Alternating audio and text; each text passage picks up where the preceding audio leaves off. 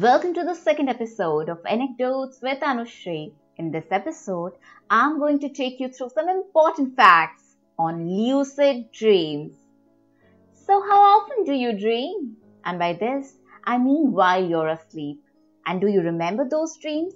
If yes, then what part of it?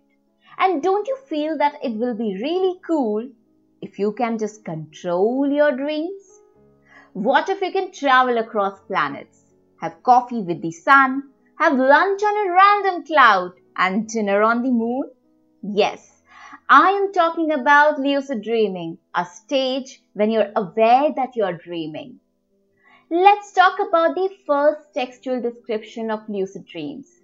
We can find it in Upanishads, which are the late Vedic Sanskrit texts of religious teachings and ideas in Hinduism. It tells us to direct consciousness within the dream and vision state of sleep. This influence marked its territory till Tibet, where the concept of lucid dreaming was used in their meditation.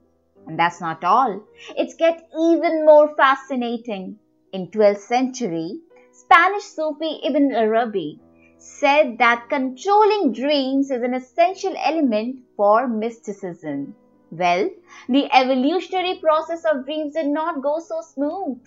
In Middle Ages, Saint Thomas Aquinas, the Italian philosopher and Catholic priest, propagated that dreams come from demons, after which the dream exploration was at halt for centuries, and the concept of understanding and controlling dreams went into darkness.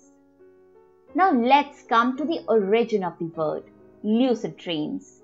This term was first introduced by the Dutch author Frederik van Eeden, who recorded several of his own dreams and analyzed them.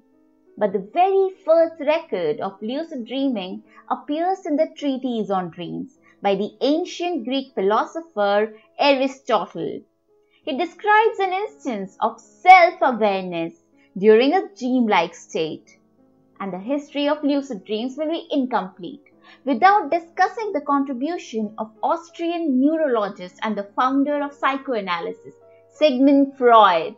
He changed the perspective of people about sleep and dream after he published his book, The Interpretation of Dreams. We may agree or disagree with his findings and his methods, but we have to give him the credit for revolutionizing the way we think about dreams. He highlighted the impact of unconscious forces in the context of dream analysis. He believed that our mind is full of hidden memories and desires, and that every dream has a meaning. Our past experiences manifest themselves in the form of dreams. Well, soon, scientists in Europe began experimenting and sleep research became a thing. Recording brain waves and studying the rapid eye movement linked with the stages of dreams. One study shows that it may even help you in avoiding nightmares. It is believed that children with bad dreams or post-traumatic stress could be dealt with the help of lucid dreams. The extent to which each person reacts to lucid dreams is going to be different for everyone. We certainly know these things from movies like Inception and Waking Life.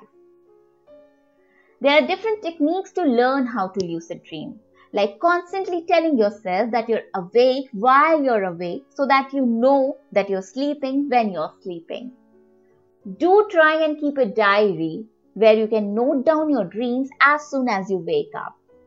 Okay, so keep dreaming and keep flying in your dreams. Till I meet you with the next episode of Anecdotes with Anushree.